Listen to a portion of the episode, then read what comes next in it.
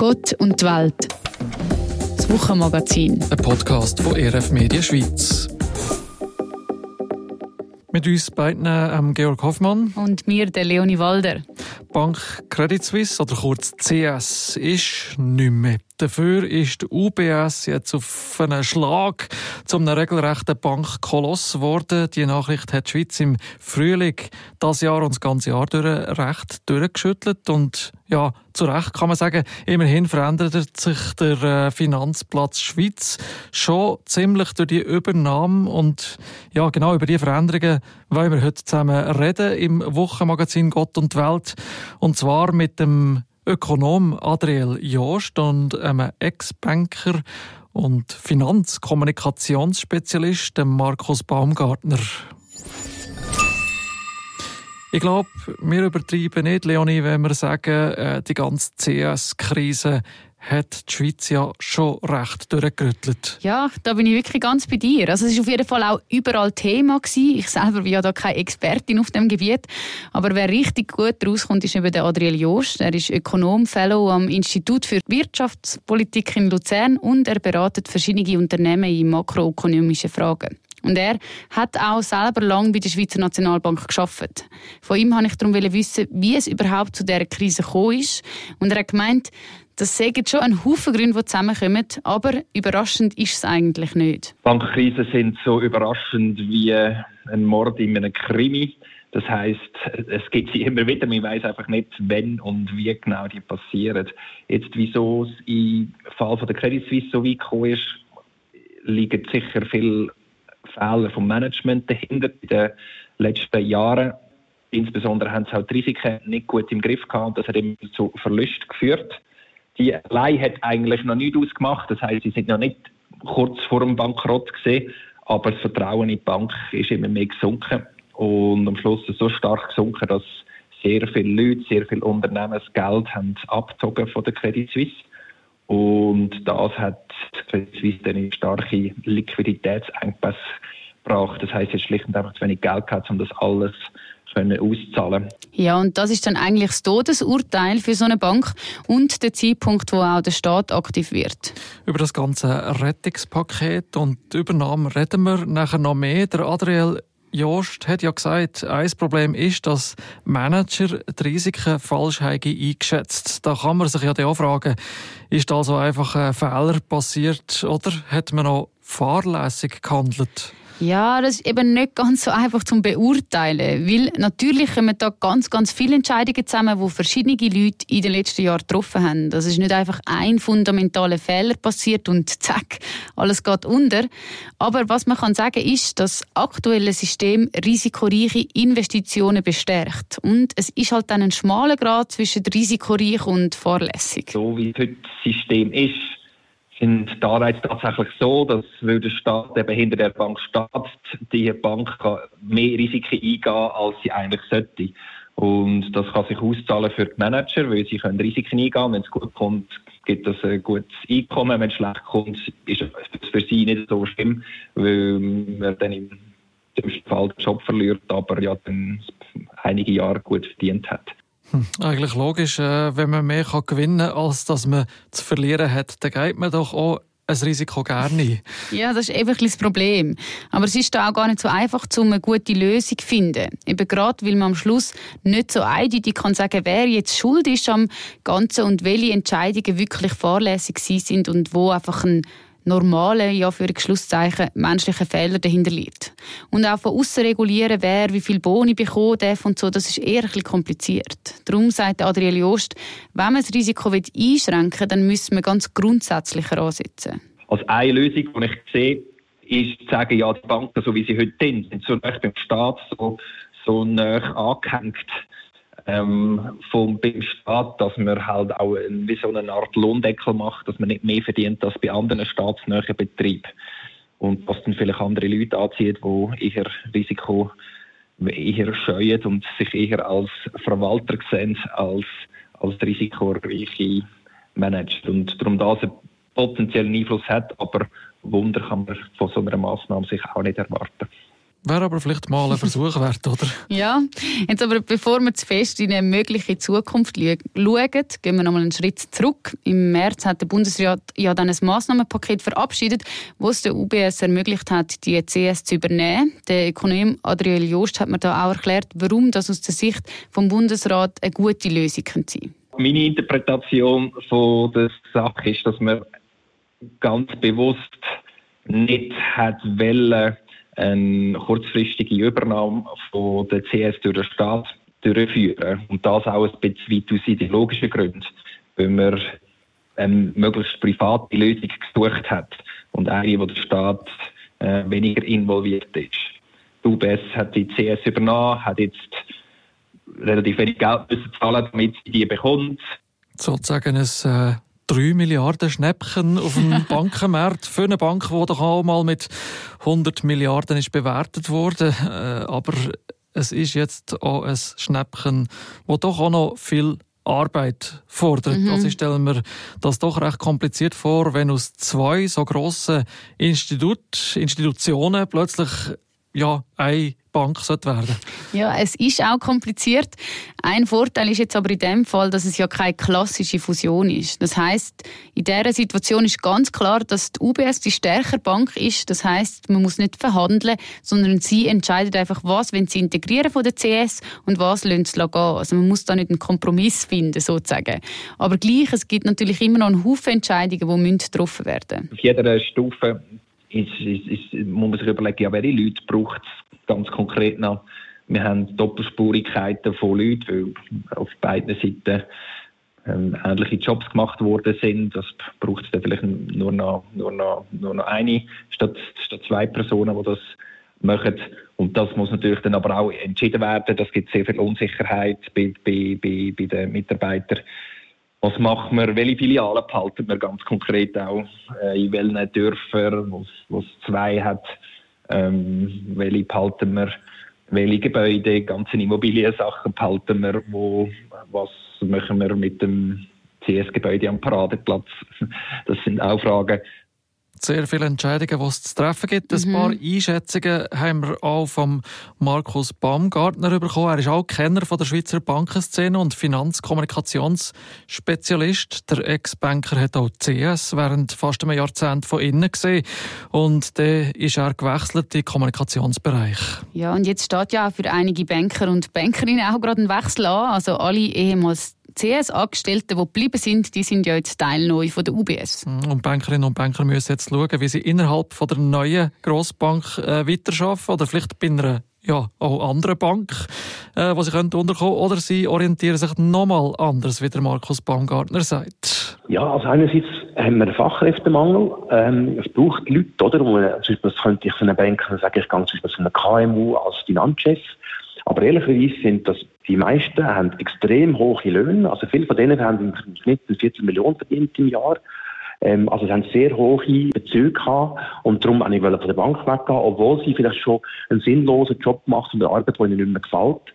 Und jetzt werden die zwangsweise rausgerührt und die Frage ist von ihrer Motivation. Die meisten wollen das Gleiche gar nicht mehr weitermachen oder etwas Neues machen. Und die Frage ist, wie groß sind sie bereit, einen Einschnitt auf der Lohnseite ähm, zu kaufen, weil Bankbranche im Vergleich mit anderen Branchen haben immer noch sehr gut verdient.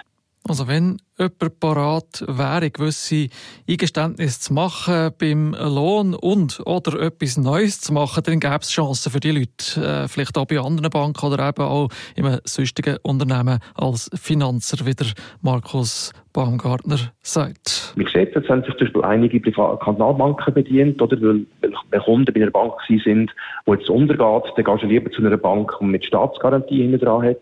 Also so Sachen funktionieren ähm, gut.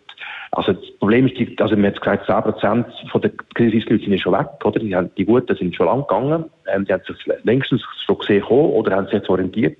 Aber für die, die nicht so eine gute Stellung haben oder nicht so gute Performance haben, für die kann es durchaus schwer werden. Ja, vor allem schwer wird es ja dann, wenn jemand auf den gewöhnten hohen Lohn besteht. Mhm. Dann kann es natürlich bei der Jobsuche außerhalb der Banken schwierig werden.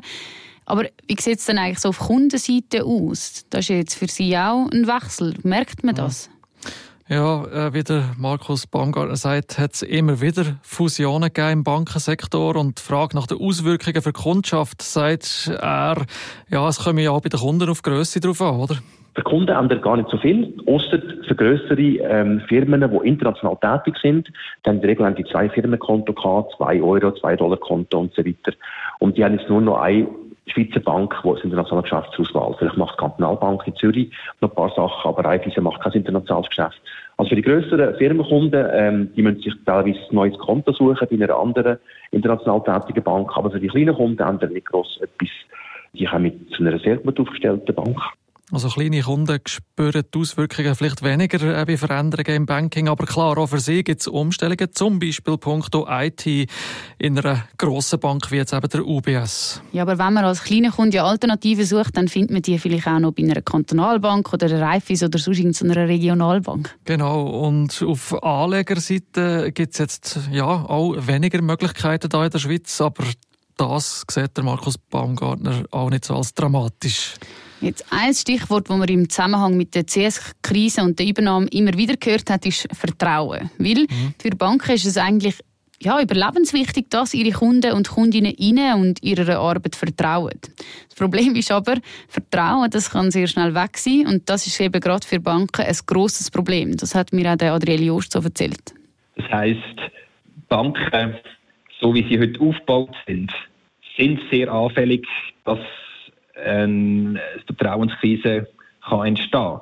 Wenn nur schon ein Gerücht im Umlauf geht, dass vielleicht die UBS oder sonst irgendeine Bank ein, ein grösseres Problem hat, kann das sehr rational sein als Kunde und sagen, ja gut, dann ziehe ich mein Geld jetzt lieber nach ab, bevor alle anderen das Geld abziehen. Dann gehe ich einfach nochmal sicher, die Kosten sind nicht allzu hoch.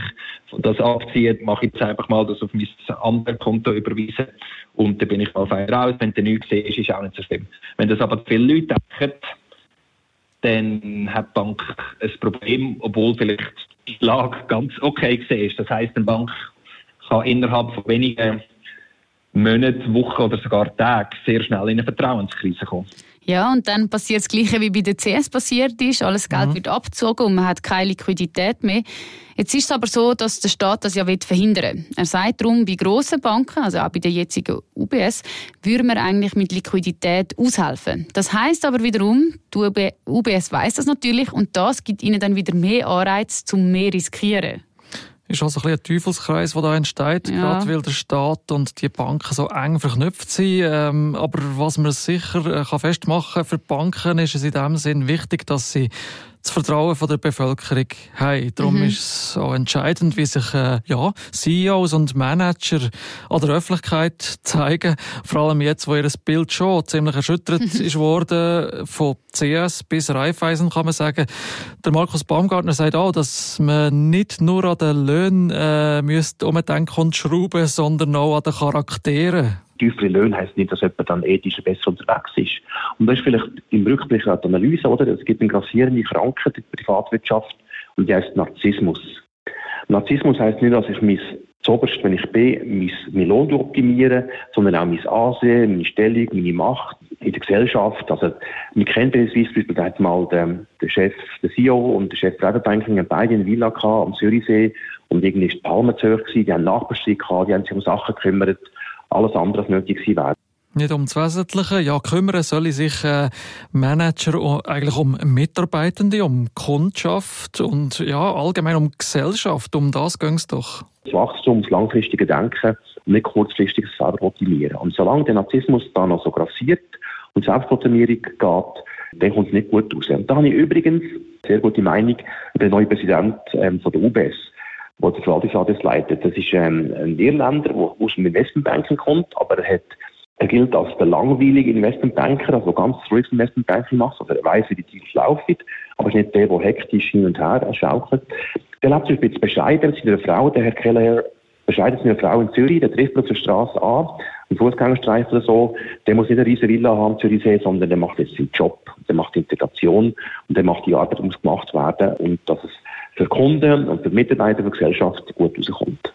Er ging auch nach Prinzipien von einer christlichen Ethik. Das weiß man mittlerweile von dem erwähnten irischen UBS-Präsident. Sympathisch. Ja, mehr ethisches Wirtschaften am äh, Finanzplatz Schweiz hat zum Beispiel auch gerade die Evangelische Volkspartei Schweiz am Wahlparteitag gefordert im September und auch ja sonst sind doch gierige Banker gäng wieder äh, öffentlich kritisiert worden von verschiedenen Seiten und ähm, ja äh, die Frage ist gekommen, wie man äh, gewinnbringende Investitionen kann fordern und fördern, wo doch auch ein Gebot vor Nachhaltigkeit erfüllen. Ja, das ist doch ein gutes Stichwort. Ich würde sagen, jetzt schauen wir gerade einmal ein bisschen gegen Führen, weil die Hoffnung ist ja schon, dass man jetzt aus der ganzen Sache etwas gelernt hat, damit mhm. das in Zukunft nicht mehr passiert. Weil, so hat mir das auch Adriel Jost gesagt, wenn die UBS ein Problem hat, dann haben wir als Staat noch viel größere Schwierigkeiten, mhm. als das jetzt mit der CSG hat. Ja, weil die UBS jetzt neu so riesig ist mhm. und darum äh, Absturz noch mal größere Folgen hätte. Genau, und Adriel Jost hat darum eben auch gesagt, es sei essentiell, dass man sich jetzt mit dem gut auseinandersetzt, ganz gründlich. Er sagt aber auch, wenn man das System wirklich sicherer machen will, dann langt es eben nicht, wenn man ein paar Justierungen macht. Es braucht schon grundlegende Veränderungen. Was das konkret zum Beispiel heissen ist, einerseits, dass die Eigenkapitalquote von Banken, das heißt das Geld, das sie auf der Seite haben, das sie selber zur Verfügung stellen, viel äh, höher ausfallen lassen, sodass sie Verlust besser absorbieren kann, sodass das Vertrauen weniger schnell sinkt, weil man weiß, ja, die haben sehr viel Geld auf der Seite, da kann sie auch mal einen größeren Verlust haben, das ist nicht so schlimm. Das ist doch die eine Seite. Und die andere Lösungsmöglichkeit ist, dass man schaut, dass zwar ein SNB, eine Schweizerische Nationalbank, tatsächlich da ist, um Liquidität zur Verfügung zu stellen, wenn's, wenn, wenn da viele Leute Geld abziehen bei einer Bank, dass aber die Bank Sicherheiten zur Verfügung stellt für das. Das heißt, dass die SNB das nicht muss machen auf eigenes Risiko, sondern dass sie für das zum Beispiel Immobilienkredit und eine Bank vergeben hat, die Immobilie, die dahinter ist, im Notfall übernehmen. So kann dann die Bank nicht einfach irgendwelche Risiken eingehen, die dann im dümmsten Fall der Staat allein muss tragen muss. Mit SNB ist die Nationalbank gemeint und der mhm. Staat der sollte ja auch nicht müssen eine Bank führen, so sagt es mir auch der Markus Baumgartner im Interview. Was man ehrlich sein, der Nationalrat, also das Parlament hat ja das Gesetz gemacht, too big to fail. Also wenn eine, wenn eine Firma zu gross ist, dann darf die nicht untergehen. Jetzt hat es gezeigt, dass bei der Swiss ist alles derart schnell gegangen, dass das Gesetz nichts nützt. Und darum wird es auch schwierig. Jetzt gibt es ja die, die PUC, also die Parlamentarische Untersuchungskommission, die jetzt schaut, was, was nötig ist und so. Aber es sind alles Laien in dieser Kommission. Das sind keine Bankexperten in der Kommission. Also, mir weiß das jetzt im Nachhinein auch, dass sowohl die FINMA-Aufsichtsbehörde, auch, auch die Schweizerische Nationalbank, ähm, als Liquiditätslieferant, ähm, die haben schon länger gewusst, dass die Medical nicht so gut aussieht. Aber es ist im Moment ganz schwierig, Einfluss zu nehmen. Und wir haben 2008 schon mal eine riesige Finanzkrise gehabt, wo gewisse Staaten wie Irland oder England, die haben quasi Banken übernommen als Staat. Und das ist das Letzte, was wir wollen, dass dann unser Bundesrat muss eine Bank führen und, und schauen, dass es gut rauskommt. Ja, es ist ja jetzt auch schon ein bisschen kritisch gewesen, dass der Bund da gewisse Kreditzusicherungen gegeben hat. Mhm. Was sich jetzt aber auch wieder gelöst hat und die UBS steht nach Meinung von Experten auf eigenen Beinen und das jetzt ohne Zusicherung vom Staat. Mhm. Jetzt aber wie weiter, äh, vielleicht da mit dem Wertewandel, die vorher angesprochenen Fragen nach einer besseren Ethik auf dem Finanzplatz Schweiz, die stellt sich jedenfalls an der Markus Baumgartner gegen wieder ethisch etwas ändern. Wir, haben, also, wir leben in der Schweiz im Paradies, wir haben alles und die Leute sind immer noch gierig, wollen immer noch mehr. Wie kann man das ändern? Wie kann man bescheiden werden? Manchmal braucht es so eine Krise, zum Besinnung kommen. Ich kann nur hoffen, dass die Verantwortlichen bei U-Besitz zur Besinnung gekommen sind und sich ihrer Verantwortung bewusst sind. Ja, das wäre doch schön. Also zusammenfassend kann man ja vielleicht sagen, im Bankwesen ist viel passiert in den letzten Jahrzehnten. Im Bereich von der Spekulationen und im Investment ist auch immer, immer mehr Wille. Es ist immer mehr der Wunsch aufgekommen nach noch mehr, nach noch mhm. höher und so weiter. Und das hat jetzt halt auch Konsequenzen gehabt. Gier ist spürbar und sichtbar geworden. Man müsste eigentlich sagen, vielleicht eben noch auf Seite von äh, Angebot und Nachfrage, also auch bei den Anlegern. Mhm. Und der gegenüber der Bank ist äh, das vorher erwähnte Vertrauen verloren gegangen, der Verlust passiert, der ja eigentlich jederzeit kann passieren kann. Ja, und das ist eigentlich für die Banken die grösste Gefahr, dass sie das Vertrauen von ihren Kunden und Kundinnen verlieren. Die Vertrauenskrise kann dann eben zu einer finanziellen und zu einer wirtschaftlichen Krise werden. Aber im besten Fall, wie wir auch gehört haben, findet in so einer Krise dann auch ein Umdenken statt. Ja, ich würde sagen, auf jeden Fall hoffen wir, dass man aus der ganzen Geschichte mit der CS jetzt eine Lehre gezogen hat, mhm. dass man also verantwortungsbewusst Investitionen macht und sich mehr aufs Management der Angestellten und auf die Kundschaft und auf die Gesellschaft fokussiert. Weil man ja als Bank schon auch eine rechte Verantwortung mhm. hat. Ich würde sagen, wir hoffen, all die Manager und Managerinnen sind sich dieser Verantwortung eben, wie gesagt, bewusst. Vor allem bei der UBS, aber auch bei allen anderen Banken. Ja, das wäre doch ideal. Und ich würde sagen, mit dieser Hoffnung verabschieden wir uns von euch. Wir, das sind der Georg Hoffmann und ich bin Leonie Walder. Habt euch Sorge und wir hören uns nächste Woche wieder.